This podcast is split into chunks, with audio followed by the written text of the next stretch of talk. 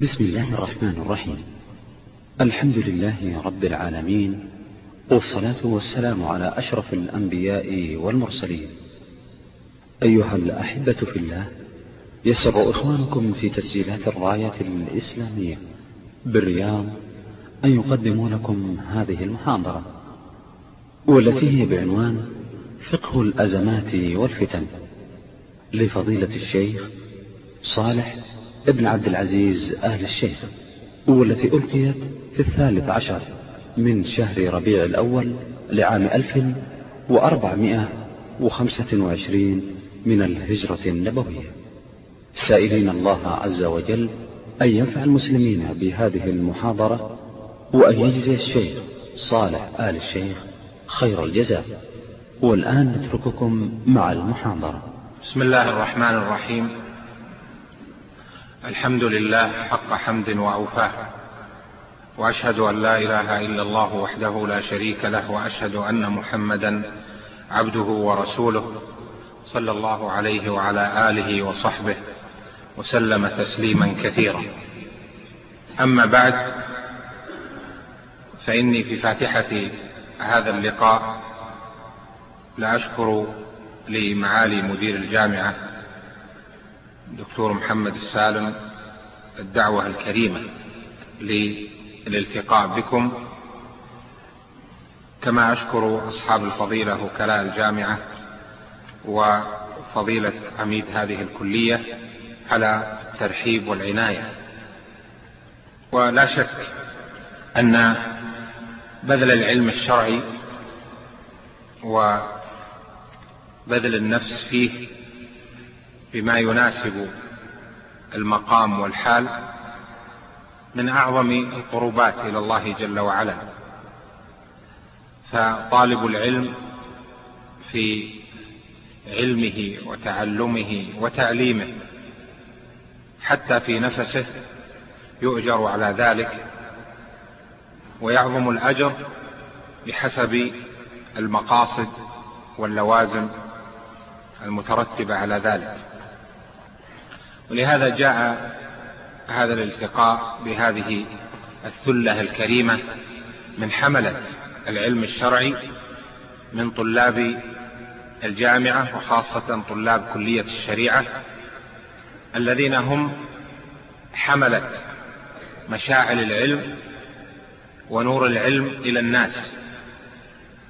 وما أحسن قول الحسن البصري رحمه الله تعالى وهو يخاطب القراء يعني طلبة العلم في البصرة وهو يقول لهم يا ملح الأرض لا تفسدوا. يعني بذلك أنهم هم الأمل في حمل اللواء وهم الذين سيصلون الحاضر بالماضي وهم الذين إذا صلحوا في العلم والعمل فإن الناس سيتأثرون بذلك. وبقدر النقص في القراء في طلبة العلم يكون النقص في الناس. ولهذا أنا مسرور كثيرا بهذا اللقاء لأنه لقاء مع الحملة للعلم والدعوة وهم نشر هذا الدين والدفاع عنه والبذل في سبيله. وقد دار في ذهني عدة موضوعات لأتحدث معكم عنها. وكان لمناسبة المكان كلية الشريعة التي هي كلية الفقه والاجتهاد أن ظهر موضوع فقه الأزمات والفتن. ومعلوم أن الفقه هو العلم بالأحكام الشرعية من أدلتها التفصيلية وهذا يمكن أن يتنوع. فنحتاج إلى فقه أكبر وهو التوحيد. ونحتاج إلى فقه في العبادات وفقه في المعاملات وفقه في الأحوال. وهذه يعني ما يسمى بالأحوال الشخصية أو فقه في النكاح والطلاق والأسرة والوصايا والأوقاف وما شابه ذلك. وهذا الزمن أظهر الحاجة إلى نوعين من الفقه. يجب أن يؤصل له لحاجة الأمة وليكون طلاب العلم على معرفة بذلك. فإنه من الأهمية بحيث لا يجوز أن يغفل ولا أن يترك الكلام عنه. وهذا هو فقه الأزمات والفتن وفقه الدعوة. أما فقه الدعوة فلن نتحدث عنه لأن المجال يضيق وهو بحاجة إلى الكثير من الحديث لأجل شدة الحاجة في هذا الزمن لفقه صحيح في الدعوة إلى الله جل وعلا. وأما الحديث فهو عن فقه الأزمات والفتن. وكما هو معلوم من يتحدث عن شيء في أول الأمر فإنه قد لا يستوعب أطرافه. ولكن هي محاولة لفتح الباب لأهل الاجتهاد والعلم بالفقه الذين هم أنتم يا حملة العلم من طلاب هذه الكلية. وإذا لم تحملوا أنتم الفقه الصحيح فإنه من يحمل ذلك؟ وإذا لم تكونوا أنتم أهل النظر والتجديد والاجتهاد فمن يكون كذلك؟ فأنتم الأمل في هذا لأنكم حملة الفقه. الذين درسوا أصوله وفروعه ودرسوا ماضيه ودرسوا درسوا ماضيه ودرسوا حاضره. اليوم كما ترون لا شك أن الأمة بجميع فئاتها فئاتها السياسية وفئة العامة وفئة المثقفين وفئة طلبة العلم وفئة الدعاة وفئة المتحمسين للشأن الإسلامي العام نجد عندهم الكثير من الإشكالات المتعلقة بهذا الواقع الإسلامي المرير الذي نعيشه. فنحن ما بين دوائر التفجير إلى دوائر التكفير. وما بين التخدير تخدير المشاعر وتخدير الغيرة إلى الحماس والاندفاع. فما هو المخرج من ذلك؟ وما الفقه الذي يتناول هذا الأمر؟ هل الحكمة في المخدرات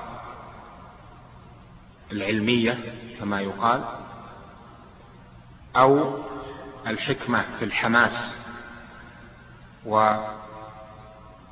وإثارة العواطف في هذا الزمن. وهل الفقه الصحيح أن يتساهل مع التكفير الذي أدى إلى التفجير؟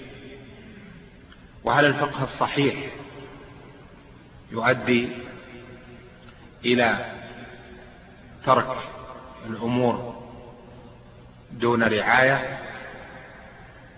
ما الذي يجب على طالب العلم الفقيه في هذا الزمن من جهة التأصيل ومن جهة التطبيق؟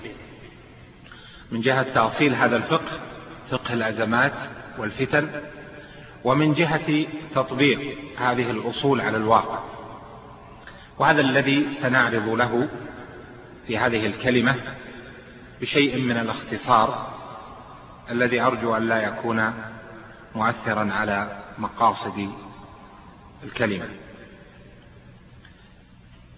أول ما يأتينا النظر في هذه النوازل هل يتعامل معها الناس بتعاملهم مع الأحكام العامة المعروفة أو يكون هناك نظر في الأزمة وفي الفتن ما لا يكون من النظر في زمن الأمن واستقامة الأحوال. والناظر في حال السلف يجد أنهم اختلفت أقوالهم بحسب الحال. وهناك رعاية لأشياء في زمن الفتن ما لا يكون ربما في زمن غيره. وقد ذكر عن العلامة ابن القيم رحمه الله تعالى أنه قال ينبغي, ينبغي للمفتي أن ينظر في حال الناس بحسب الزمان فإما أن يشدد عليهم وإما أن ييسر عليهم. في زمن علي رضي الله عنه لم تكن سيرته في رعيته هي سيرة أبي بكر وعمر في الرعية لأجل أن الأمور لم تستقم له على حال. وإذا نظرنا في الزمن في زمن الفتن كان الصحابة لهم من الكلمات المضيئة ما يكون نبراسا لسير الطريق. وهذا يحتاج منكم إلى البحث عن هذه الكلمات في توازن وشمول. أول ما يظهر لنا في أصول النظر في فقه الأزمات والفتن العناية بفقه المرجع. فلا بد أن الناس لهم مرجع يرجعون إليه. وهذا الأصل فيه قول الله جل وعلا وإذا جاءهم أمر من الأمن أو الخوف أذاعوا به. ولو ردوه إلى الرسول وإلى أولي الأمر منهم لعلمه الذين يستنبطونه منهم. ولولا فضل الله عليكم ورحمته لاتبعتم الشيطان إلا قليلا. دلت الآية على أمور. الأول منها أن أمر الخوف وهو زمن التقلبات والفتن والأزمات يجب أن لا يذاع كل ما يتعلق به. وإذا جاءهم أمر من الأمن أو الخوف أذاعوا به. هذا استنكار وكراهة لهذا الأمر كما في سياق الآية. ما المرجع؟ في زمن الخوف وزمن الفتن.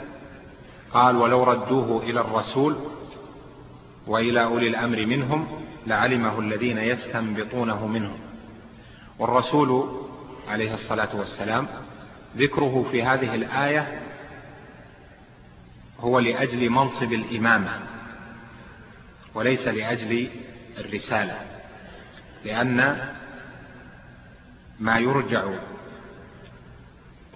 فيه في النص أو في فعل الصحابة إلى النبي صلى الله عليه وسلم تارة يتعلق بكونه عليه الصلاة والسلام نبيا رسولا المبلغ عن ربه الموحى إليه وتارة يتعلق بكونه الإمام الأعظم للمسلمين وحقوق الإمامة وتارة يتعلق بكونه عليه الصلاة والسلام قاضيا فاصلا في الخصومات وتارة يتعلق بكونه عليه الصلاة والسلام مفتيا لا يلزم بفتواه وتارة يتعلق بكونه ناصحا ومرشدا وتارة يتعلق بكونه عليه الصلاة والسلام بشرا وتارة بكونه إماما لمسجد لمسجده عليه الصلاة والسلام. هذه قد ذكرها القرافي وذكرها غيره ممن صنفوا في تصرفات وأحوال النبي صلى الله عليه وسلم. المقصود من هذا أن أفعال النبي صلى الله عليه وسلم وما ينسب إليه وما يضاف إليه يتنوع بتنوع الحال. في هذه الآية المقصود منها الرجوع إلى الإمام. ثم قال وأولي الأمر منهم لعلمه الذين يستنبطونه منهم. قال أهل التفسير أولو الأمر في هذه الآية هم أهل العلم. وذلك لأن ولي الأمر الذي هو الإمام المقصود به ذكر مقام المقام في قوله ولو ردوه إلى الرسول هذا يعني أن المرجعية في أحداث الخوف والأزمات والفتن كما هي في حال الأمن لكن لابد من وضوح المرجعية أنها إلى أهل الاختصاص ولي الأمر الذي هو الإمام فيما يختص به من الأمر العام حال المسلمين والدفاع عنهم والنظر في ذلك وأهل العلم الشرعي فيما يتعلق باستنباطهم من النص وما يتعلق بإيضاحهم للشرع. وهذا ظاهر بين. لكن الخروج عن هذه المرجعية نبهت الآية على أثره. قال جل وعلا ولولا فضل الله عليكم ورحمته لاتبعتم الشيطان إلا قليلا. فإنه لولا حصول هذا التوجيه لكان هناك خروج باتباع الشيطان والعياذ بالله. هذا النظر المرجعي لا بد منه لأنه من المقاصد للشريعة المقاصد الكلية البينة أن الشريعة جاءت بحفظ اجتماع الناس واجتماع كلمتهم واجتماع سوادهم وعدم تفرق بيضتهم. وهذا من الأشياء العامة التي أعاد فيها القرآن وأبدأ وكذلك أبدأ فيها النبي صلى الله عليه وسلم وأعاد في النصوص. حتى جعلها إمام الدعوة الشيخ محمد بن عبد الوهاب رحمه الله تعالى ثالث مسائل التي خالف فيها النبي صلى الله عليه وسلم أهل الجاهلية وهي اجتماع الكلمة.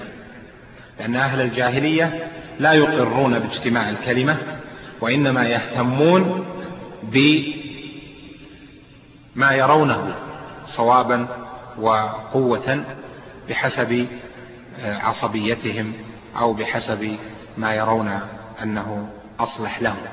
فجاء الإسلام بمقصده العظيم وهو جمع الكلمة واعتصموا بحبل الله جميعا ولا تفرقوا. هنا فقه المرجعية هذا من الضروريات. فإذا جاءت الأزمات والفتن هنا لا بد من وجود المرجع. فإذا اختلف أهل العلم إذا اختلف أهل العلم مثل ما يحصل أحيانا في بعض المسائل المتعلقة بالأزمات والفتن فأي الأقوال يؤخذ في هذا الأمر؟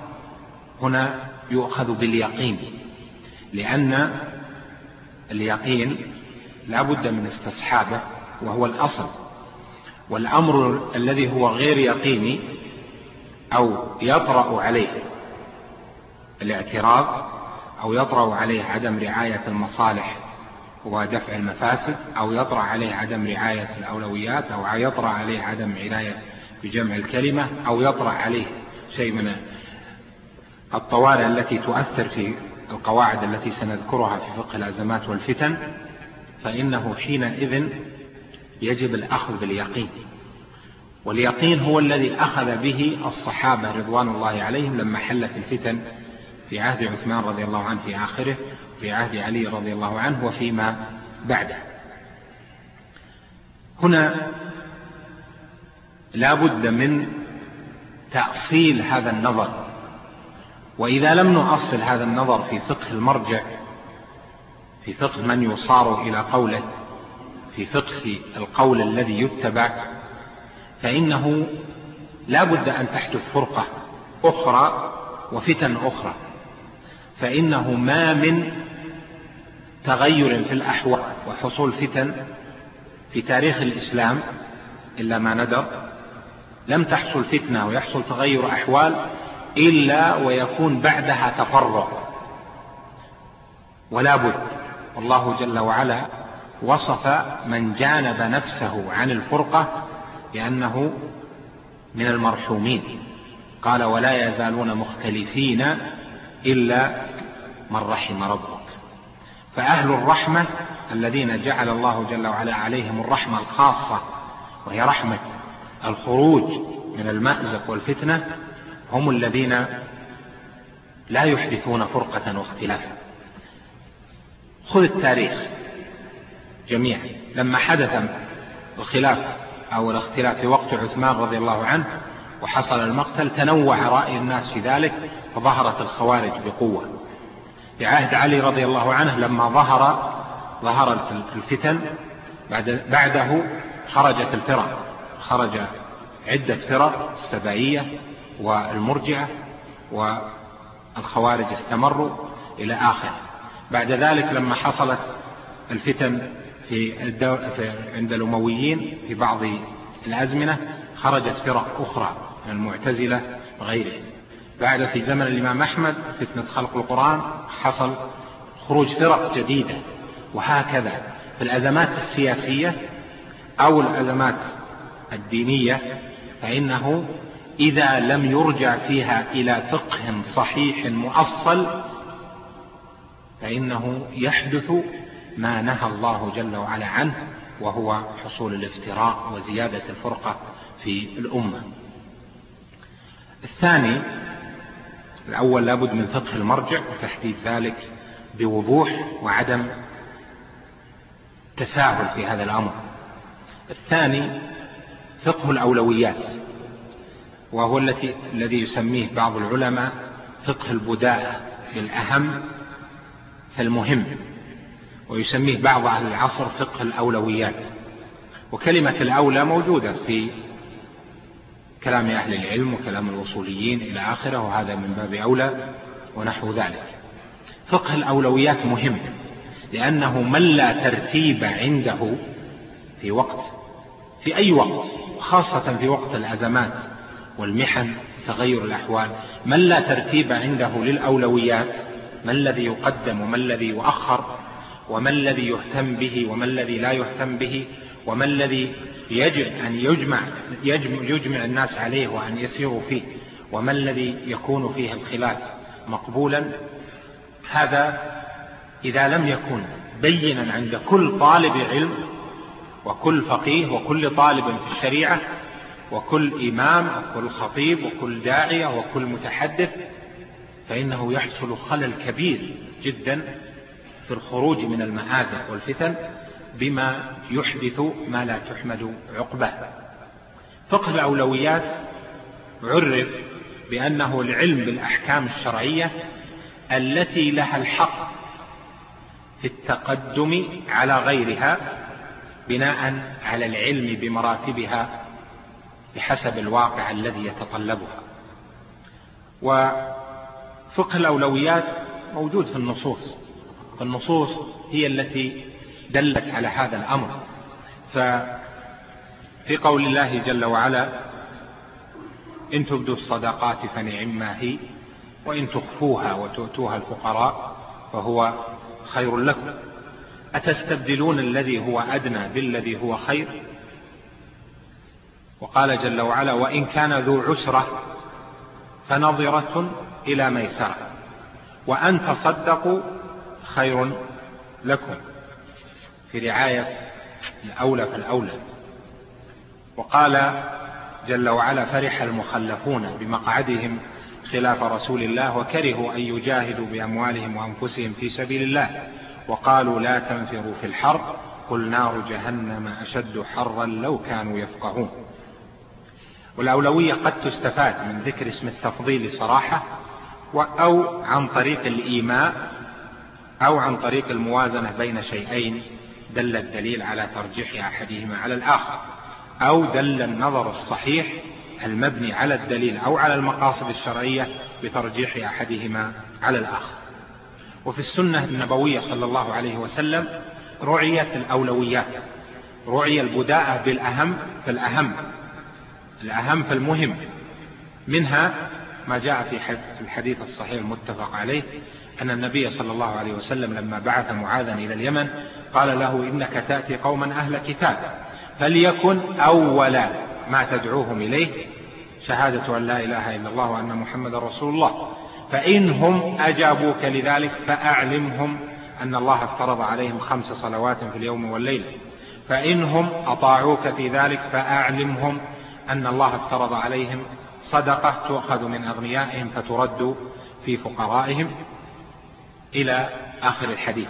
ففيه ذكر كلمة أول ورعاية الأولويات ولهذا ذكر الشيخ محمد بن الوهاب في مسائل كتاب التوحيد قال فيه يعني في الحديث البداءة بالأهم فالمهم.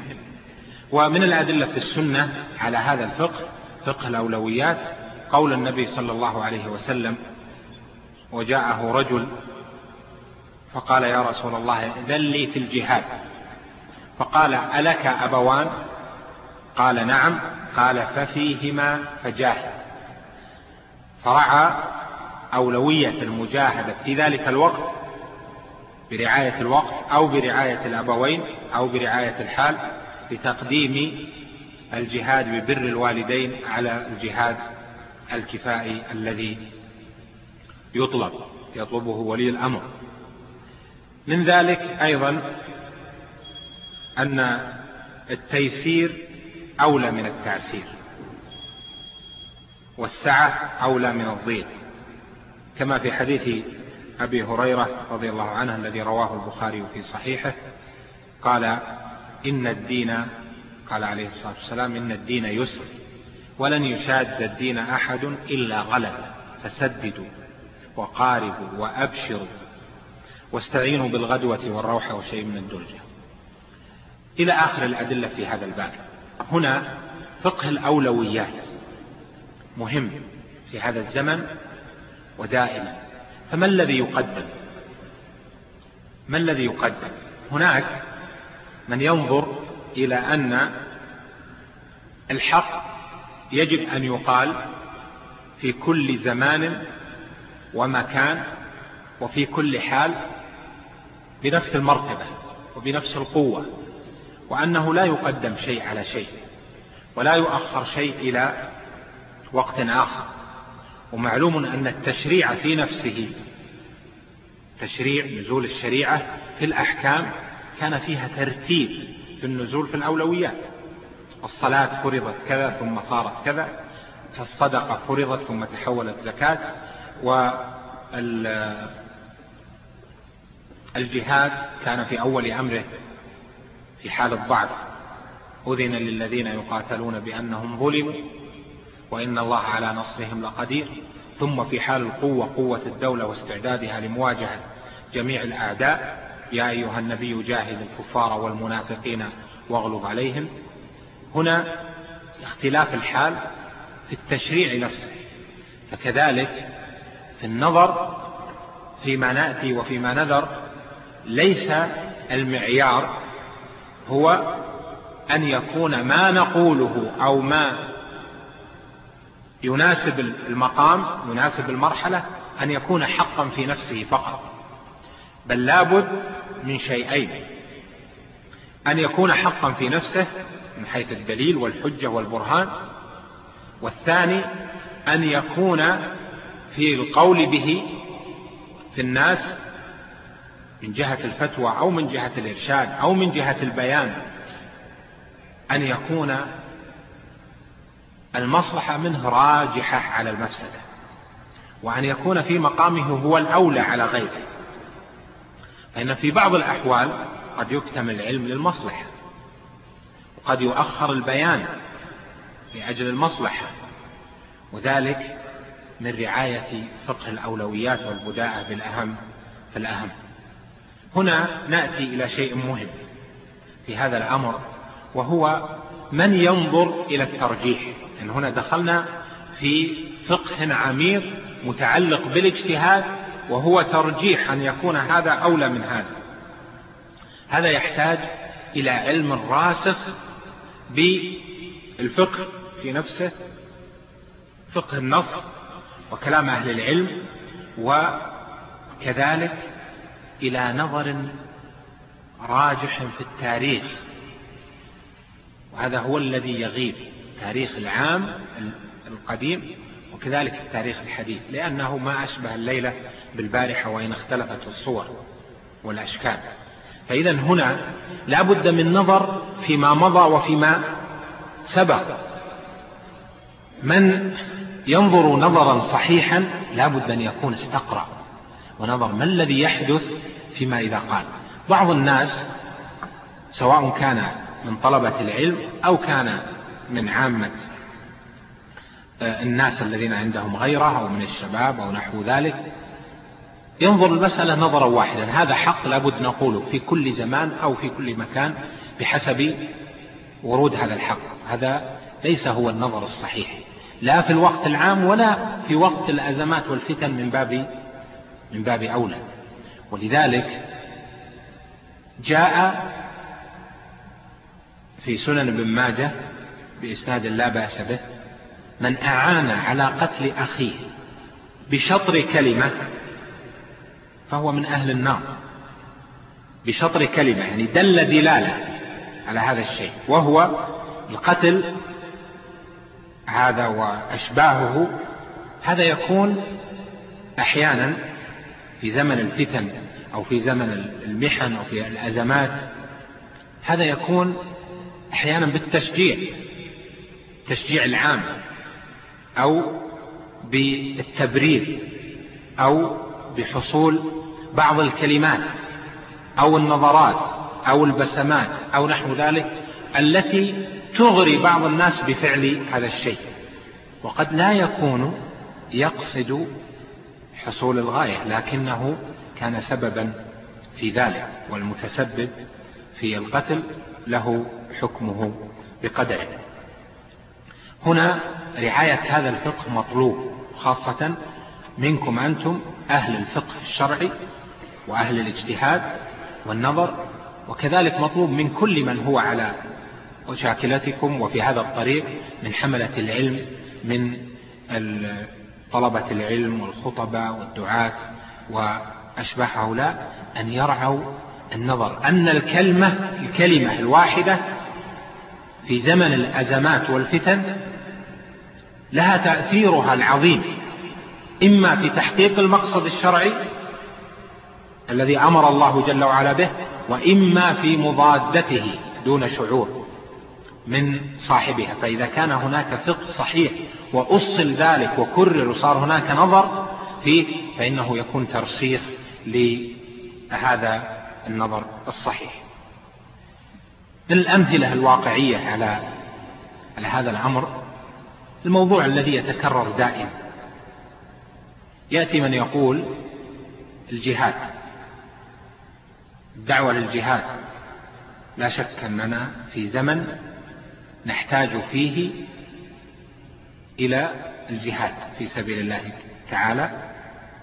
تحتاج فيه الأمة إلى ذلك. وهناك عدد من ديار المسلمين فيها احتلال بغيض من عدو للإسلام والمسلمين وهذا يجب مجاهدته بحسب الحال. هذه القضية أو هذا الأمر الشرعي هذا متفق عليه. بالنص والواقع ولا إشكال فيه. لكن الدعوة إلى ذلك في كل بلد هنا تأتي نظر الأولويات وما تحدثه هذه الدعوة من من أمور ليست في حسبان من دعا إليها. فهناك من دعا للجهاد وكانت النتيجة أن ذهب بعض الناس يطلب ميدانا للجهاد فصار إلى التكفير ثم صار إلى التفجير لأنه من احتضنه؟ احتضنه فئة معينة دلته على أن الجهاد بقتال في ديار الإسلام التي ليس فيها احتلال وليس فيها أصلا مدعاة الجهاد بل فيها آه، خروج عن الدين فيما إذا كان الجهاد في ديار المسلمين مثل ما حصل من التفجيرات السنة الماضية كلها من ربيع الأول 1424 وما قبله إلى ربيع الأول 1425 إلى حادث أمس. كل هذا بالنظر إلى أي شيء؟ نظر إلى التحمس في ميدان الجهاد. الجهاد في نفسه حق لكن هل ينزل هل يتحدث الناس به؟ ما المخرج؟ في بعض طلبة العلم أو بعض المشايخ يتحدث عن ذلك وهذا صحيح أو يتحدث عن هذه الأمور بأدلتها وهذا حق في نفسه. لكن هنا المتلقي إذا تحمس للجهاد فأين سيجد المجال؟ ما هو المجال الذي سيحتضنه؟ أين الفئة التي ستحتضنه؟ لن يجد. فسيأتيه من سيأخذه باسم الجهاد إلى التكفير والتفجير وهناك أناس معروفون كانت نيتهم سليمة حينما أرادوا الجهاد ولكنهم أخذوا والعياذ بالله إلى فعل الخوارج ومحاربة المسلمين. هذا مثال من الأمثلة الماسة الحاجة إلى التمثيل بها لأنه فقدت رعاية الأولويات وفقه الواقع بالنظر الصحيح. الثالث من أصول النظر في فقه الأزمات والفتن أنه يجب النظر إلى فقه الاجتماع والاختلاف وأن الاجتماع مطلوب والفرقة والاختلاف مذموم. إذا كان كذلك فالاجتماع وعدم التفرق هذا مطلوب دائما. لكن في حال الأمن لا نشعر بأهميته لأنه لم تظهر بوادر الاختلاف والفرقة لأن الحال الناس مجتمعون ولم يوجد من الأقوال ولا من الأعمال ما سيؤدي إلى الاختلاف والفرقة والشتات وعدم اجتماع الكلمة.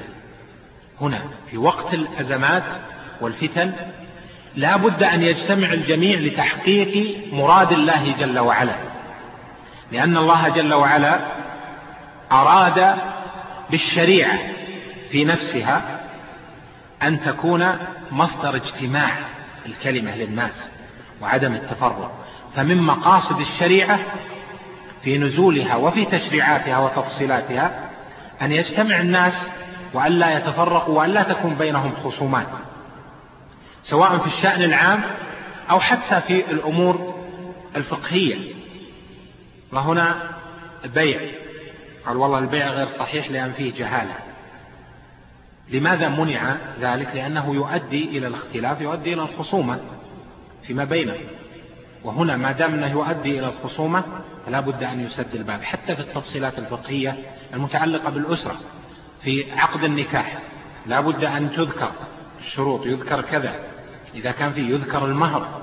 لو قال تعاقدنا على مهر مهر مثلا مثل ما يقول بعض الناس. العقد كم الصداق؟ قال مئة ريال. والحقيقة ليس كذلك. الصداق يكون مئة ألف أو يكون خمسين ألف أو يكون مئتين ألف أو أكثر. فهنا الذي يعقد ما يرضى بأن يقال الصداق مئة ريال. لماذا؟ لأنه قد يحصل خلاف. فلا بد من أن يوصد الخلاف من البداية في مجلس العقد بذكر الأمر صحيحا. قد يكون هناك آه، طلاق قبل الخلوة تترتب عليها الأحكام قد يكون هناك خلع بعد ذلك ترتب عليه أحكام. إذا فالشريعة رعت في أحكامها الفقهية بين اثنين أن لا يكون هناك خلاف أن يوصد باب الخلاف. إذا كان في حكم في سيكون هناك خصومات فإنه تجد أن الحكم الشرعي يرعى ذلك بدرئه وأن يبنى على ما لا يحدث خصومات. الشفعة في تشريعها وأشياء كثيرة أنتم أعلم بها لأنكم أهل الاختصاص. كذلك في الشأن العام الذي هو ليس الشأن بين اثنين متعاقدين في الشأن العام في الأمة رعاية اجتماع الكلمة وعدم التفرق من أهم وأهم المطالب أهم من الخصومات التي تحصل بين اثنين لأنه الشأن العام هذا يحدث بعض إذا حصلت الفرقة والخلاف يحدث من أنواع الخصومات بين الناس ما قد يؤدي ليس إلى الشحنة فقط بل إلى إسالة الدماء كما هو واقع في كثير من الأحوال التاريخية وفي زمننا الحاضر. لذلك لا بد من رعاية اجتماع الكلمة وعدم التفرق. وهذه من خصال أهل الإسلام وأما عدم الاهتمام بالاجتماع والتساهل في أمور الفرقة فهي من خصال أهل الجاهلية. التي جاء الإسلام بنقضها وطردها. لهذا قال الله جل وعلا واعتصموا بحبل الله جميعا ولا تفرقوا. واذكروا نعمة الله عليكم. الحظ هذا الرب. واذكروا نعمة الله عليكم إذ كنتم أعداء فألف بين قلوبكم فأصبحتم بنعمته إخوانا. طيب الفرقة ما تمثيلها؟ قال وكنتم على شفا حفرة من النار فأنقذكم منها. شفا الحفرة؟ هذا بشيئين. أولا بما كانوا عليه من الشرك فأنقذهم الله بالتوحيد. ثم شفا حفرة بما كانوا عليه من الفرقة والاقتتال. ثم أنقذهم الله جل وعلا منها باجتماع الكلمة بالإسلام وشريعة الإسلام وبنبيها صلى الله عليه وسلم. قال الله جل وعلا في زمن القتال وزمن الاختلاف ولا تنازعوا فتفشلوا وتذهب ريحكم واصبروا. الحظ هذه الأمور. قال ولا تنازعوا إذا تنازعتم. هل سيحدث قوة؟ يقول أحد أنا معي الحق. الحق هو كذا. أنا صاحب الحق. فنازع الأمر أهله لاعتقاده أن الحق معه. قال فتفشلوا. النهاية الفشل. ما يرتب على التنازع والفرقة الفشل ليس القوة. القوة تكون في الاجتماع ولو كان على أمر مرجوح. ولذلك قال الفقهاء كما تعلمون قال الفقهاء مثلا في مسألة تحية المسجد. تحية المسجد في وقت النهي. إذا كان في بلد نمثل بمثال آخر غير تحية المسجد في وقت النهي. مثلا رفع اليدين في المواضع الثلاثة غير تكبيرة الإحرام. إذا كان في بلد لا يرفعون أيديهم فعلماؤنا علماء السنة قالوا إنه لا يرفع يديه رعاية للاجتماع. في فتوى للشيخ محمد بن إبراهيم رحمه الله تعالى في أحد طلبة العلم السلفة من الهند قال أنا في في أناس أدعوهم إلى الخير لكن لو أظهرت خلافهم في مسألة رفع اليدين وفي مسألة كذا وفي مسألة كذا لا ما قبلوا مني ولحصل لحصل وقع. قال لا تفعل لأن يعني هذه أمور غيرها أولى منها فيما ترجوه. هكذا في أمور أكبر.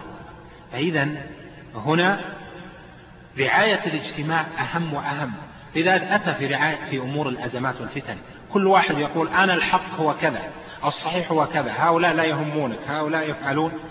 هل سيحصل قوة أو سيحصل فشل؟ لو كثر ذلك سيحصل الفشل وسيكون أول المصاب هو هذا الذي قال ذلك. قال الله جل وعلا واتقوا فتنة لا تصيبن الذين ظلموا منكم خاصة. إذا وقعت الفتن فإنها ستأخذ الجميع.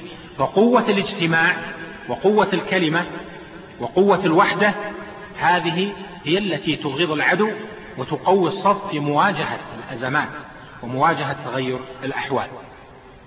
هنا نقول في هذا الأمر إن قول الله جل وعلا ولا تنازعوا رتب عليه يعني إن تنازعتم النتيجة فتفشلوا وتذهب ريحكم. طيب الواحد يقول أنا أعتقد أن هذا الحق. هؤلاء فعلوا وفعلوا. لهناك أمور يجب أن نذكر فيها. قال الله جل وعلا إذا ظهر عندك هذا الأمر قال الله سبحانه وتعالى واصبروا. لماذا جاء ذكر الصبر مع ذكر عدم التنازع؟ ولا تنازعوا فتفشلوا وتذهب ريحكم. طيب ما الحاجة إلى ذكر الصبر هنا؟ لأنه فعلا الصبر هنا على أن يكون قولك وأن يكون مذهبك وأن يكون عملك في زمن الأزمات أن يكون عدم التنازع وطرح قولك الذي قد يكون في ذهنك رعاية لاجتماع الكلمة وحفظا للمقاصد العامة هذا هو الذي أمر الله جل وعلا به. واصبروا. يحتاج إلى صبر. تعرفون الصبر في الصبر على الطاعة. وهذا الصبر على أمر الله جل وعلا مطلوب. إذا هنا هذا من فقه الأزمات والفتن. الخامس حال الأمة الإسلامية يختلف ما بين ضعف وقوة. أول ما بدأت الأمة الإسلامية ببعثة النبي صلى الله عليه وسلم كانت ضعيفة. فيها ضعف. وإن كانت قوية بالله وبما جاء به نبيه صلى الله عليه وسلم لكنها كانت من حيث التمكين وقيام الدولة أو من حيث تحقيق ما تريد كانت فيها ضعف. لكنها كانت من حيث التمكين وقيام الدولة أو من حيث تحقيق ما تريد كانت فيها ضعف. لكن هذا الضعف كان هناك أحكام شرعية منزلة على هذا الضعف.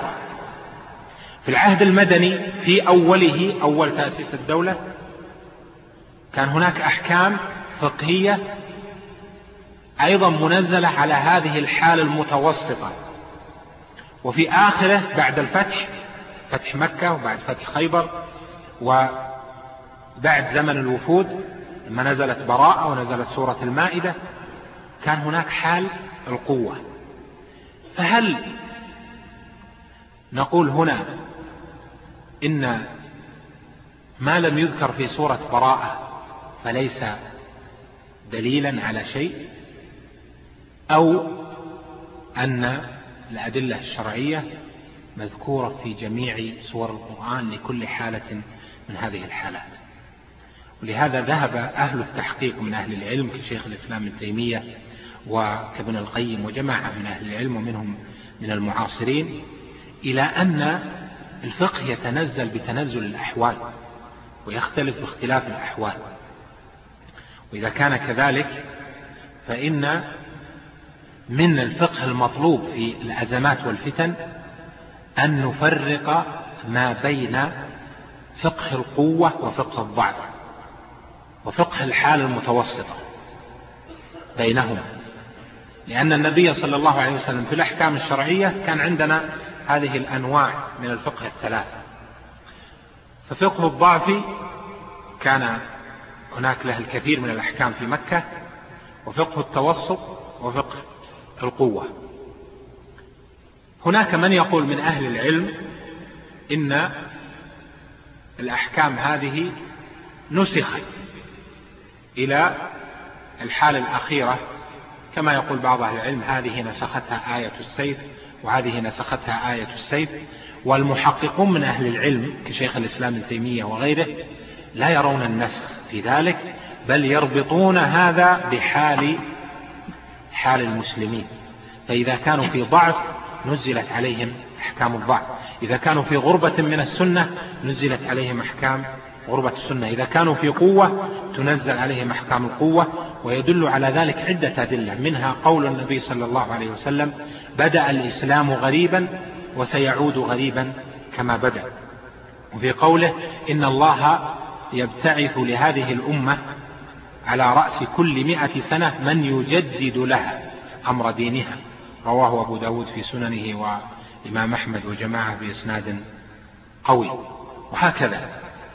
في غيرها من الأحكام. فإذا لما جاءت بعض الأحكام الشرعية المتعلقة ببعض المسائل قال ابن تيمية رحمه الله تعالى أنه إذا رجع حال الأمة كما كان أولا رجع الحكم السابق. فلا يحتاج أن نمثل لذلك لأنها معروفة لديكم. فقه القوة هو فقه الضعف. الآن يأتي بعض الناس في زمننا الآن الذي فيه ضعف في أمور كثيرة ويريد أن يطبق الآيات التي فيها فقه القوة في زمن النبي صلى الله عليه وسلم لما مكن من الجميع. وهذا ليس فقها صحيحا. فإذا طلاب العلم أنتم حملة العلم لا بد أن تنظروا إلى الأحكام الفقهية بحسب الحال. فالحكم معروف الفتوى تتغير بتغير الأحوال والأحكام والعوائد والأمكنة والأزمنة إلى آخره. ابن القيم رحمه الله تعالى حينما قال الفتوى في كتابه معالم الموقعين عن رب العالمين لما يقول إن الفتوى تتغير بتغير الأحوال بتغير المكان والزمان والعوائد والأحوال. كلام عام؟ يعني كلام لا معنى له؟ لا. كلام له معنى. فالمكان والزمان يتغير. لما تكلم ابن تيمية رحمه الله تعالى عن. عن الهجر. قال هجر المبتدع الآخر قال هذا هجر المبتدع إذا كان في بلد سنة وبلد قوة ينفع مع الهجر. أما إذا كان في بلد فيها غربة من السنة فهجر المبتدع فإنه لن يؤثر ولن يدعو. وهذا فيه أمثلة كثيرة عندكم من كلام أهل العلم في ذلك. إذا فعلى المستوى مستوى الأفراد وكذلك على مستوى أكبر مجتمعات أو على مستوى الدول هناك فرق ما بين فقه القوة وفقه الضعف. كذلك ما يتعلق بهذا الأمر فقه الضرورة المرتبط بفقه القوة والضعف. هنا فقه الضرورة هل الضرورة المتعلقة بالأفراد هي الضرورة المتعلقة بالمجتمع؟ هي الضرورة المتعلقة بالدولة؟ فقه الضرورات مختلف. وإذا نزلنا الضرورات منزلة واحدة بأن الضرورة المتعلقة بشخص هي الضرورة المتعلقة بالدولة أو الضرورة المتعلقة بالأمة فإنه حينئذ نجني على الفقه الإسلامي كله بل نجني على أمتنا بل نجني على استمرار هذه الأمة بقوتها وهيبتها واستمرار عطائها. الضرورة تقدر بقدرها كما هو معروف لديكم من حيث الشخص أيضا من حيث المتعلقة به الضرورة. فهل الضرورة المتعلقة بالفرد هي المتعلقة بالدولة؟ لا. الضرورة المتعلقة بالدولة من يقدرها؟ يقدرها المنوط به الأمر وهو ولي الأمر. أهل الحل والعقد أهل المشورة في ذلك. هؤلاء هم الذين يقدرون الضرورة العامة إذا كان هناك صيرورة إلى الضرورة. الضرورة المتعلقة بالفرد لها حالها. قد يمنع الفرد من أشياء ولا تكون ضرورة في حقه مقبولة وتكون ضرورة في حق غيره مقبولة في حق شخص آخر. كذلك قد يكون هناك ضرورة مقبولة في حق مجتمع أو في حق دولة ولا تكون ضرورة مقبولة في حق دولة أخرى. وهكذا. فإذا هذا الأمر إذا رأينا في فقه القوة والضعف وفقه الضرورات المرتبطة بفقه القوة والضعف سواء في الأحكام العامة السياسية أو الأحكام الشرعية العامة أو ما يتعلق بالولايات أو ما يتعلق بالتصرفات العامة فإنه حينئذ يكون عندنا نظر شامل وقوي في هذه المسائل. لا شك أن هذا الموضوع يحتاج إلى الكثير من التجديد. تجديد النظر الفقهي لهذه المسائل المهمة جدا. المسلمون اليوم إذا كانوا في بلد من البلاد مثلا المسلمون في أمريكا هل يطبقون الأحكام التعامل مثل ما نطبقها هنا؟ أو يخاطبون بنفس الخطاب الذي نخاطب به هنا؟ لا شك يختلف. فهناك يحتاجون إلى العمل بقول الله جل وعلا فاصفح عنهم وقل سلام فسوف يعلمون. يحتاجون إلى كثير من الأحكام المتعلقة بزمن الضعف أو بزمن عدم التمكين ونحو ذلك. في بلد آخر يختلف يكون أقوى وفي بلد آخر أقوى فلا بد من رعاية لهذه الأحكام. الآن يأتي من يأتي ويقول نعود لمسألة الجهاد ويقول يجب على الأمة أن تجاهد أعداءها. يجب على الدول أن تعلن الجهاد. هنا هل الحكم هذا صحيح الآن؟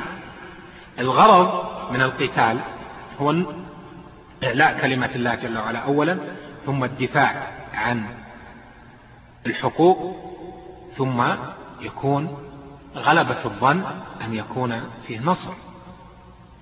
لكن إذا كان غلبة الظن أن لا يكون كذلك بحسب رأي أهل الاختصاص فإنه حينئذ أو تكون مفاسده أعظم فإن الفقه هنا يختلف عن غيره. النبي صلى الله عليه وسلم في صلح الحديبية جاءه المشركون وطلبوا منه أشياء غاضت عدد عددا من الصحابة منهم عمر وغيره. حتى قال عمر رضي الله عنه يا رسول الله ألسنا على الحق وهم على الباطل؟ قال بلى.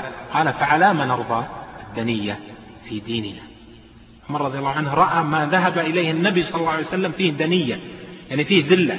قال على ما نقبل الدنية في ديننا؟ النبي صلى الله عليه وسلم كان معه النظر الصحيح. في ذلك لأن نظر المصالح والمفاسد نظر فقه القوة والضعف النظر الاجتهادي هذا متعلق به عليه الصلاة والسلام في ذلك المقام لا من حيث آه، كون لا من حيث كونه عليه الصلاة والسلام رسولا يوحى إليه لكن من حيث كونه عليه الصلاة والسلام إماما يصار إلى قوله. وهنا تظهر الكثير من الأحكام. فبعض الآن خاصة مع القنوات الفضائية وما يأتي الناس من الأحوال يصيبنا يصيبنا شيء من بل الكثير من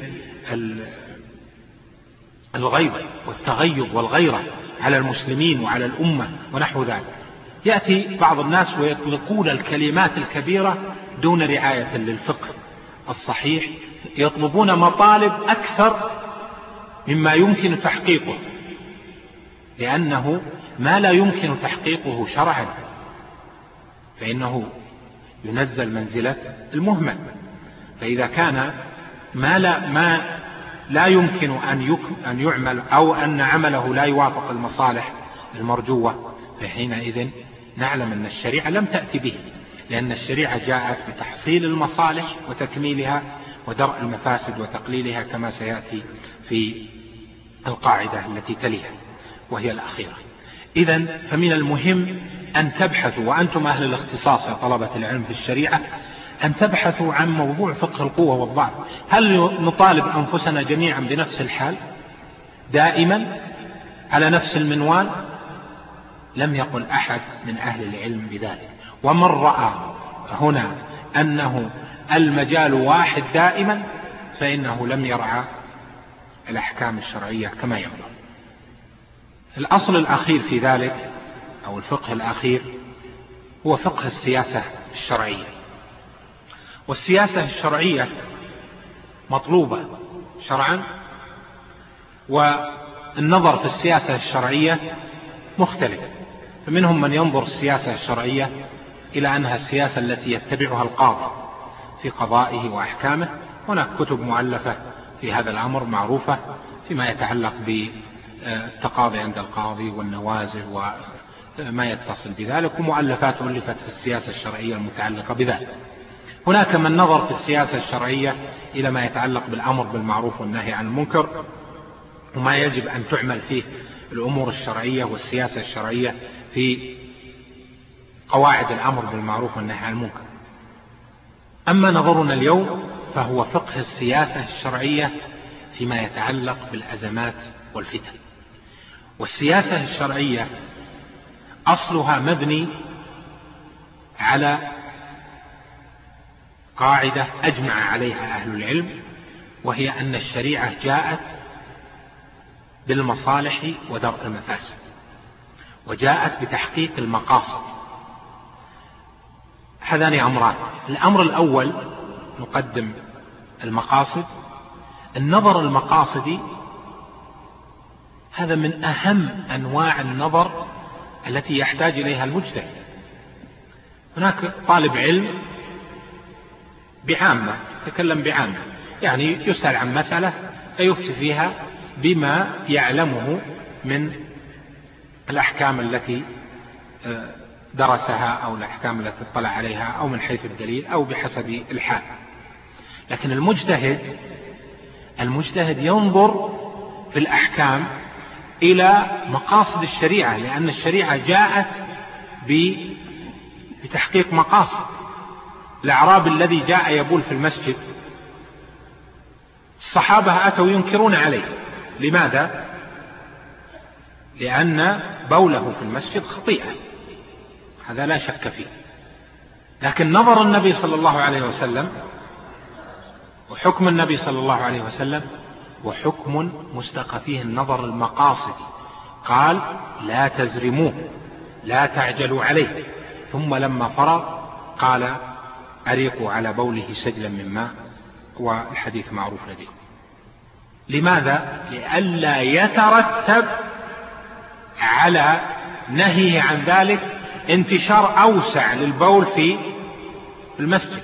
هذا نظر مقاصدي نظر سياسة شرعية وإن كان في مسألة متعلقة بالطهارة. كذلك المسائل المتعلقة بالأمة متعلقة بالدعوة لا بد فيها من النظر المقاصدي. الشريعة جاءت بمقاصد ما من ما من تشريع إلا وله مقاصد له غايات. ويطول الكلام لو أتينا للتعريف بالمقاصد و آه، يعني ما يتصل بذلك لكن ترجعون إليها في مظانها فهنا أحكام كثيرة متعلقة بالمقاصد لا بد أن ترعى. يعني مثلا الجهاد ما مقاصده؟ الأمر بالمعروف والنهي عن المنكر ما مقاصده الشرعية؟ الدعوة إلى الله جل وعلا ما مقاصدها؟ المقاصد الشرعية المطلوبة منها. الشريعة نفسها الشريعة نفسها لماذا جاءت تعلمون الكلمة العامة أن الشريعة جاءت بالمحافظة على الضروريات الخمس. الدين والنفس والمال والعقل والعرض والنسل طيب هذه الضروريات الخمس التي هذا مقصد الشريعة. هناك مقصد آخر من الشريعة وهو ما يتعلق بالأمة وهي المترتبة عليه هذه من مقاصد الشريعة المحافظة على الأمن أمن الناس. هل المحافظة على الأمن حكم شرعي ثانوي؟ أو هو أصل في الشريعة؟ هو أصل. بل علق الله جل وعلا عليه عدة أحكام. فقال جل وعلا وعد الله الذين آمنوا منكم وعملوا الصالحات ليستخلفنهم في الأرض كما استخلف الذين من قبلهم. وليمكنن لهم دينهم الذي ارتضى لهم وليبدلنهم من بعد خوفهم أمنا. الأول هذا جميعا متعلق بإيش؟ الوعد بالتمكين الاستخلاف الأمن هل هو وعد بتحقيق التوحيد؟ هل هو وعد بتحقيق الشريعة يعني الأحكام؟ هنا الاستخلاف والتمكين والأمن جاء جاءت أصل في ذلك ثم قال جل وعلا يعبدونني لا يشركون بي شيئا. لماذا؟ لأن عبادة الله وحده لا شريك له الذي الذي هو الغاية من بعث الرسل والمقصد من بعث الرسل هو التوحيد وطاعة الرسل عليهم الصلاة والسلام. هذا لن يكون إلا في مظلة وجود الولاية وهي الاستخلاف وجود التمكين وجود الأمن. إذا غابت غاب الاجتماع على الولاية وغاب وجود الأمن أو ضعف فإن كل الأحكام الشرعية ستختل. فإنه إذا عبد غير الله جل وعلا لن يمكن منه. فإنه إذا صار هناك اضطراب ستجد كل أحد سيفعل ما يريد بخلاف حال القوة والاجتماع والأمن فإنه يكون هناك قوة وهيبة. وكما ترون في كثير من الأحيان أول ما تختل الأمور كل واحد عنده مذهب وبدعة أو عنده نحلة أو عنده يظهر. لماذا؟ لأن حال الأمن والقوة هي التي تقوي السنة وحال الاختلاف هي التي تضعف السنة. هذا لمحة النظر المقاصد. السياسة الشرعية النظر الثاني فيها متعلق بالمصالح والمفاسد. كما قال العرب كما قال أهل الحكمة كل إنسان يعرف الخير من الشر لأن الله جل وعلا قال وهديناه النجدين طريق الخير وطريق الشر. وقال قد أفلح من زكاها وقد خاب من دساها يعني الخطوط العامة عارف هذا حق وهذا باطل وهذا صح وهذا غلط. هذا أكثر الناس يشتركون في ذلك. خاص خاصة الناس طلبة العلم أمثالكم الحكماء العقلاء هم الذين يعرفون خير الخيرين وشر الشرين. كما قال أحد السلف قال ليس العاقل من يعرف الخير من الشر وإنما العاقل الذي يعرف خير الخيرين وشر الشرين. هذا هو الصحيح. فإذا الفقيه العاقل هو الذي يعرف الحكم الأكثر خيرية ليحكم به ويدعى الناس إليه والأكثر شرا لينهى الناس عنه. وهذا الفقه هو الذي نحتاجه اليوم أكثر. ليس حاجة إلى بثه فقط بل إلى تدريسه وإلى ترسيخه لأنه إذا لم يؤصل مبدأ السياسة الشرعية وفقه السياسة الشرعية وكيفية رعاية المصالح ودرء المفاسد فإنه لا نظر صحيح في الشرع أصلا. لهذا نقول هنا إن طلبة العلم يجب عليهم أن يأخذوا بالقاعدة الصحيحة المتفق عليها وهي أن الشريعة جاءت بتحصيل المصالح وتكميلها ودرء المفاسد وتقليلها. فالباب الذي فيه مصلحة موجودة أو مصلحة يرجى تكثيرها فهذا نجزم أن الشريعة جاءت به. والباب الذي فيه مفسدة موجودة أو نف مفسدة نخشى أن تكثر فنجزم أن الشريعة جاءت بوصفه في ذلك. وبحسب الحال قد لا نستطيع فتح كل المصالح وقد لا نستطيع درء كل المفاسد لكن نجتهد في أن نفتح ما نستطيع من المصالح وأن ندرأ ما نستطيع من المفاسد وهذا هو الذي يوافق الأصول الشرعية. وهذه من القواعد العامة المتفق عليها وهي أن الشريعة جاءت برعاية المصالح ودرء المفاسد. على كل حال هذه كلمات موجزة في فقه يحتاج إلى دراسة وتأصيل وطول فقه الواقع من جهة التأصيل لقواعده ولضوابطه في فقه الأمة فقه النوازل فقه الفتن فقه الأزمات حتى يكون نظرنا صحيحا ونكون قد بلغنا عن الله جل وعلا رسالته وكلامه. أما النقل المجرد بما في الفقه أو بما يقوله فلان وفلان ونحو ذلك. فهذا لا يتميز به الفقيه عن غيره ولا المجتهد عن غيره فإننا نحتاج إلى تجديد وإحياء إلى الكثير من أنواع الفقه الغائبة. وذكرت أمثلة لذلك متعلقة بفقه الأزمات والفتن. أسأل الله جل وعلا أن يوفقني وإياكم لما فيه الرشد والسداد وأن يجعلنا من حملة العلم ومحصليه الذين تبعوا سلفهم الصالح وأخذوا بالدليل وبالنظر المتفق مع ما عليه أهل السنة والجماعة في عموم أقوالهم وتفاصيلها. إنه سبحانه جواد كريم كما أسأله سبحانه أن يوفق ولاة أمورنا لما فيه الخير والسداد وأن يجعلنا معهم من المتعاونين على البر والتقوى. إنه سبحانه على كل شيء قدير. وأكرر شكري لجميع إخواني الطلبة على هذا الحضور وعلى هذا الإنصات. أسأل الله جل وعلا أن يجعلكم جميعا حاملين لراية الإسلام مدافعين عنه حاملين للدفاع عن هذه العقيدة وعن هذه السنة في موجات التكفير والتفجير والخلل في النظر فيما يصلح الأمة. إنه سبحانه هو المسؤول أن يصلح الأحوال وأن يعود علينا بالعوائد الجزيلة وصلى الله وسلم وبارك على نبينا محمد.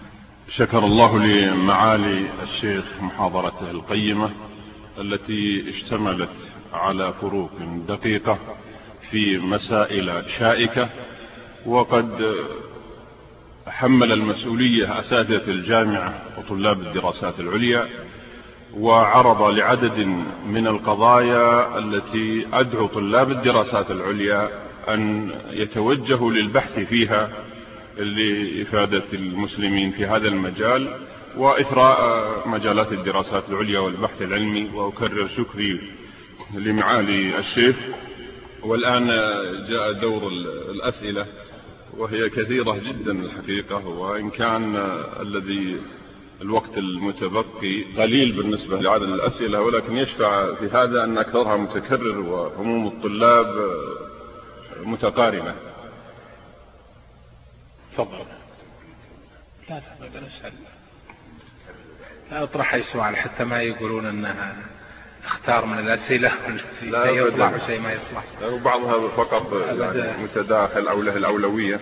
فإنه يقول بسم الله الرحمن الرحيم. السلام عليكم ورحمة الله وبركاته. يا شيخ أنا أحب نحبك في الله. والسؤال ماذا يفعل الإنسان في فتن هذا الزمان؟ التي كما أخبر عنها رسول الله صلى الله عليه وسلم أنها فتن كقطع الليل المظلم. فما رأي فضيلتكم في تجنب هذه الفتن. أولا أسأل الله جل وعلا أن يحب الجميع فيه. ثم المخرج واضح وبين. أولا لزوم تقوى الله جل وعلا والحرص على اللسان والعمل. والثاني الحرص على اليقين وعدم الدخول في المشتبهات. المشتبهات الحالية والمشتبهات المآلية التي لا يدرى ما ستؤول إليه. والثالث لزوم جماعة المسلمين وإمامهم. والرابع أن يرجع إلى أهل العلم الراسخين فيه فيما يشتبه فيه. والخامس أن يحرص على جمع الكلمة ووحدة الصف السؤال الثاني من الملاحظ يا شيخنا أننا نعيش في هذا الزمن بين دوامتين دوامة الإفراط ودوامة التفريط. هناك عناية للوقوف أمام آه، تيار الإفراط ولكن آه، لا نرى العناية التامة في آه، اتجاه تيار التفريط. هذا صحيح. لذلك أشرت أنا في الكلمة إلى وجود الكثير من المخدرات. والتخدير يعني فيه فيه باب التحذير وهناك باب التخدير. هناك مخدرات علمية مخدرات آه، متعلقة بالأحوال مخدرات متعلقة بالدين بمعنى جهة التفريط ولا شك أن الأمة مبتلات اليوم بهذين الأمرين باب الغلو وباب الجفاء وباب التحذير مطلوب وأيضا التحذير من التخدير والمخدرات مطلوب الغيرة على الأمة الغيرة على الدين الغيرة على الواقع هذا فرض وإن الله يغار ويحب من عباده من يغار على حرماته. لكن هذه الغيرة لا بد أن تسلك أن تسلك مسلك الشرع الصحيح برعاية الأحكام.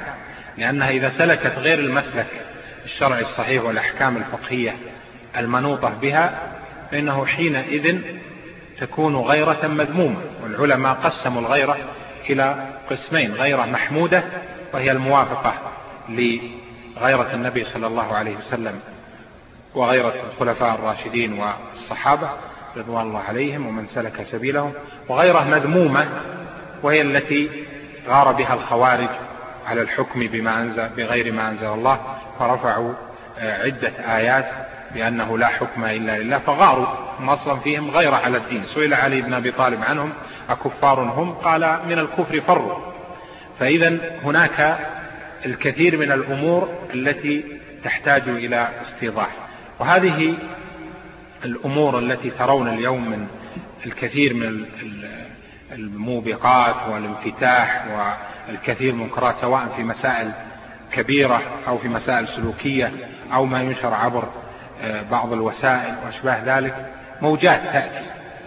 موجات تأتي لكن الذي ينفع الناس هو الذي يمكث في الأرض. والشبهات خطرة. والشهوات أيضا خطرة والناس مبتلون بشبهة وبشهوة ولكن الشهوة تطرأ وتزول. تطرأ وتزول وأما الشبهات فهي التي تبقى. ولذلك كثير ممن انحرف عن طريق الشهوات رجع وتاب لأنه يرى نفسه مخطئا.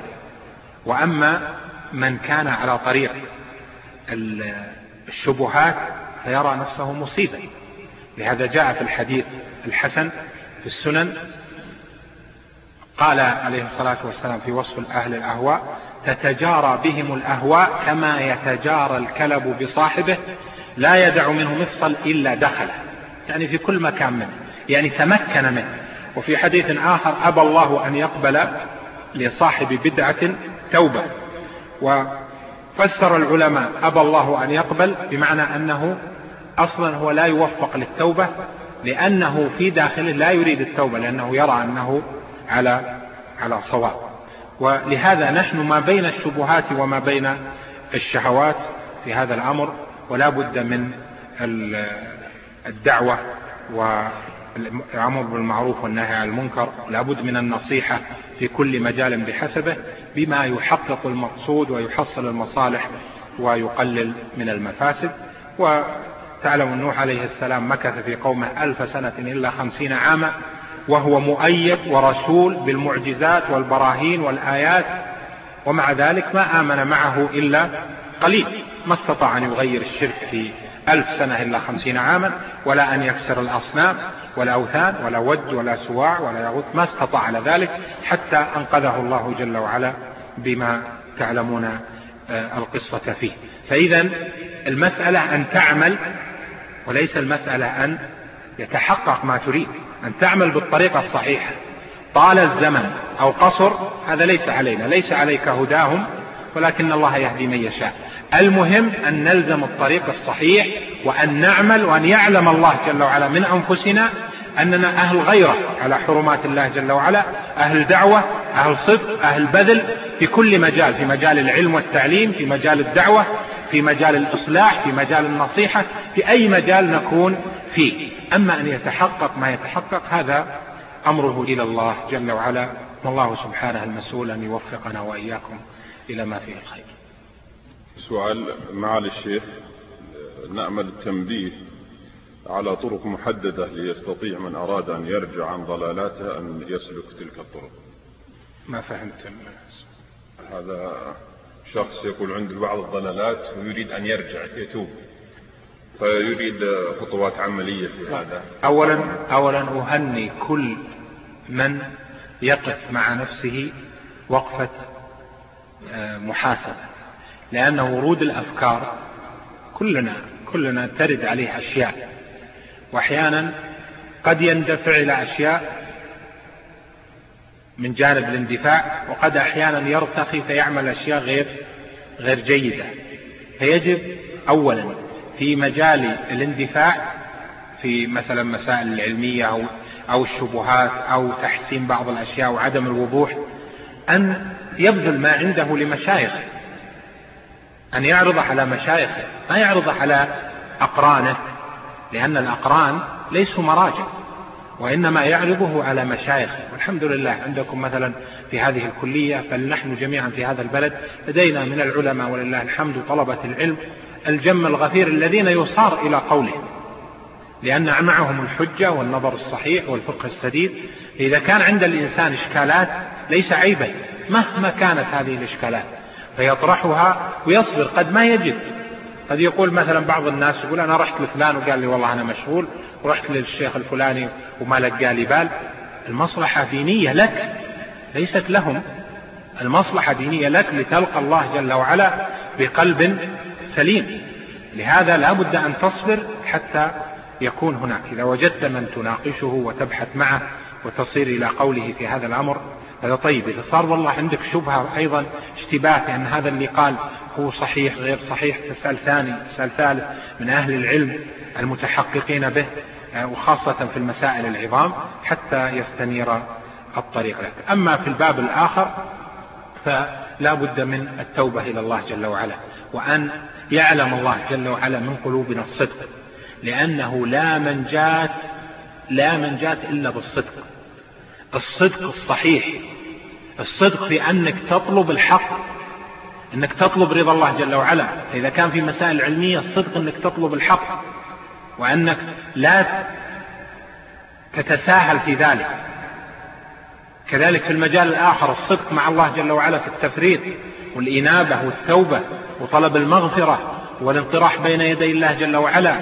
والصدق يفتح الله جل وعلا عليك من الأبواب ما لا يدرك.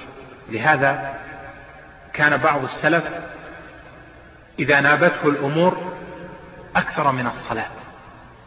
أكثر من الصلاة وقيام الليل والإنابة الله جل وعلا. ينفتح له الخاطر ينفتح له وينشرح صدره لما آه، يوفقه الله جل وعلا له. فأوصي بهذه الأشياء الصدق مع النفس الصدق مع الله جل وعلا والرجوع. فيما يشكل على الإنسان إلى أهل العلم. نعم. سؤال. يقول نشكر معاليكم على الحضور والالتقاء بأبنائك الطلاب. والسؤال يا معالي الشيخ هل يطلق على الذين يقومون بهذه الأفعال الجبان خوارج؟ أم أن الخوارج لفظ يطلق على من خرج على الصحابة؟ لفظ الخوارج هذا لفظ اصطلاحي وقد عرفه العلماء بأنه من خرج على الإمام الحق. هذا كما عرفه الشهرستاني في الملل والنحل وعرفه آخرون وهم طائفة من الفقهاء بأن الخوارج من خرج على إمام بغير تأويل سائر. والخوارج خرجوا على علي بن على عثمان بن عفان رضي الله عنه وكانوا نقدوا عليه مسألتين. المسألة الأولى مسألة توليته لأقاربه في الولايات والثانية مسألة تصرفه في المال العام.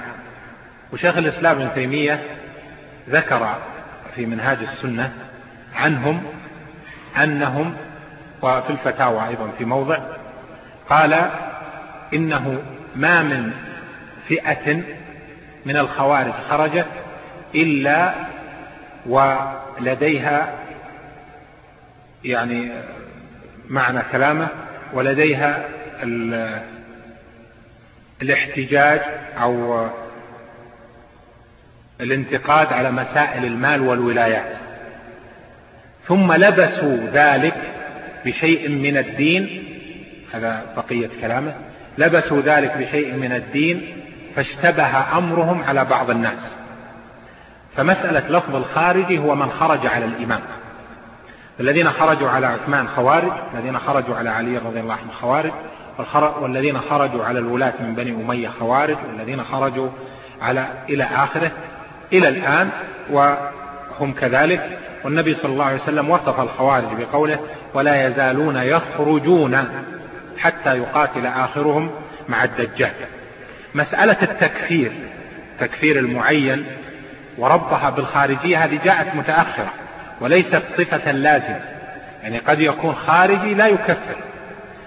فهم خوارج لما خرجوا على عثمان ولم يكن بعد مسألة التكفير موجودة. لم يكونوا يكفرون, عثمان رضي الله عنه. وإنما جاءت التكفير جاء التكفير بعد مسألة التحكيم كما هو معروف في خلاف علي رضي الله عنه مع معاوية بن أبي سفيان رضي الله عنه.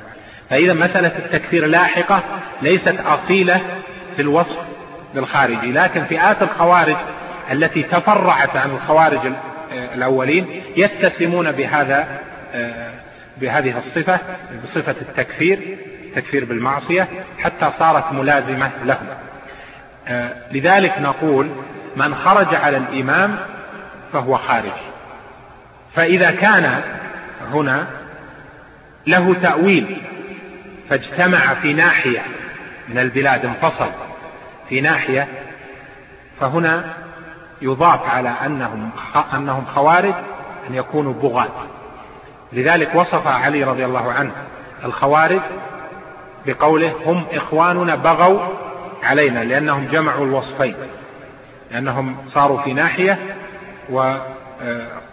خرجوا على الإمام المقصود من ذلك أن المعاصرين الذين قاموا بهذه الأفعال الإجرامية الذين لهم وصف التكفير تكفير الأفراد أو العلماء أو تكفير الدول بالإطلاق أو نحو ذلك ثم صاروا من التكفير إلى التفجير لا شك أنهم خوارج بالحكم الشرعي وبعلمنا بالعقيدة وبالأحكام الفقهية لا شك أنها منطبقة عليهم أتم الانطباق لأنهم آه، في هذا الأمر يعني الوصف آه، عليهم مات.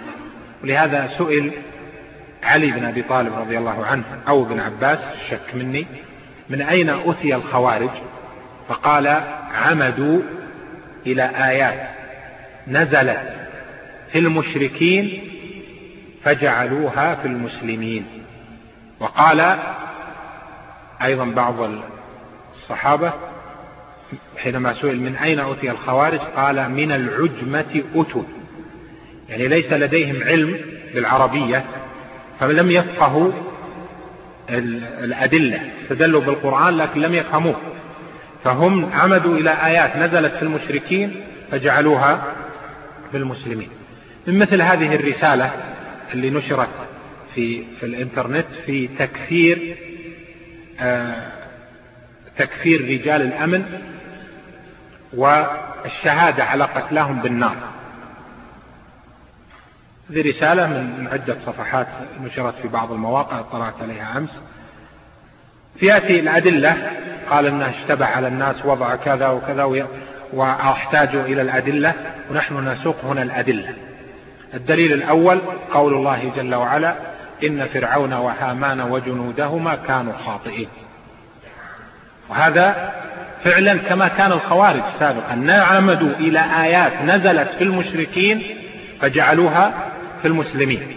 ثم الدليل الثاني قول الله جل وعلا ومن يتولهم منكم فإنه منهم فهؤلاء تولوا الدولة والدولة كافرة بحكامها وعلمائها وهؤلاء دافعوا عن عن وحاربوا المجاهدين فهم كفار. ومن قتلهم وقتلاهم نشهد عليهم بالنار. لماذا؟ لأن أبا بكر الصديق رضي الله عنه قال في قتال المرتدين لا نترككم حتى تشهدوا على قتلانا بأنهم في الجنة وعلى قتلاكم بأنهم في النار. فعمدوا إلى كل ما نزل في المشركين والكفار فجعلوها في المسلمين. لا شك أن هذه صفة الخوارج الأصيلة البينة الواضحة والبيان هو مهمتكم. مهمة طلبة العلم خطيب المسجد إمام المسجد الداعية. مهمة لأن الآن عقيدة السلف والعقيدة الصحيحة والمنهج الصحيح أصبح الآن يمشي في بعض الشباب خاصة بعضها اختل عنده الأمر. فمن الذي سيحمي؟ من الذي سيحمي العقيدة؟ من الذي سيحمي الدين؟ من الذي سيحمي منهج النبي صلى الله عليه وسلم؟ من الذي سيحذر من, من هذه من هذا الخلل في, في, في العقيدة وفي الفكر وفي التوجه أنتم طلبة العلم سواء كانوا الطلاب فيما بينهم في مساجدهم. يعني قد مثلا أمثالنا حتى في المساجد أو في المحاضرات ما نختلط بالجميع لكن القرين مع قرينه والشاب مع الشباب إذا عرف شيئا من ذلك أو بعض الناس عنده مثل هذه الشبهات ما هو عيب أن تطرأ الشبهة لكن العيب أن يتبع المرء الشبهة فيذهب إلى طريق خاطئ. لكن لابد أن يزيل الشبهة بطريق صحيح. أن هذا هو هو الدين. لأن الله ابتلاك بوجود مثل هذه الأفكار. يعني في من ابتلاهم به مع أن الحق واضح بين. لكن يجب على الجميع أن يتعاون في ذلك. أن هذا من الجهاد بالعلم والبيان. والكلمة الذي ائتمن الله جل وعلا أهل العلم عليه. وإذا أخذ الله ميثاق الذين أوتوا الكتاب لتبيننه للناس ولا تكتمونه فإذا لم نحمي عقيدتنا لم نحمي هذا المنهاج لم نحمي هذه السنة التي هي في هذه البلاد وحصل منها ولله الحمد الخير الكثير في الداخل والخارج ويأتي فئة يريدون أن يعطلوا مشروع الدعوة العظيم في نشر الخير في داخل المملكة وفي خارجها ونترك الأمر. معطل وعطل ونقضوا أشياء ضخمة جدا بهذه الأفعال الخارجية المشينة. نسأل الله جل وعلا لهم الهداية, الهداية وأن يأتي بهم آه، تائبين منيبين أو مستسلمين عاجلا غير عاجل. نكرر الشكر والتقدير لمعالي الشيخ على محاضرته القيمة وعلى إجاباته الأسئلة ونظرا لقرب الصلاة الحقيقة نضطر أن نتوقف وإلا شوقنا كبير لإجابات معاليه والآن نستأذن الجميع في معالي مدير الجامعة يقدم هدية لمعالي الوزير حفظه الله. طيب. عشان كتب والله نعم عشانها كتب طيب. جزا الله فضيلة الشيخ خير الجزاء. وجعلنا الله وإياكم ممن يستمعون القول فيتبعون أحسنه. وتقبلوا تحيات إخوانكم في تسجيلات الراية الإسلامية بالرياض. والسلام عليكم ورحمة الله وبركاته.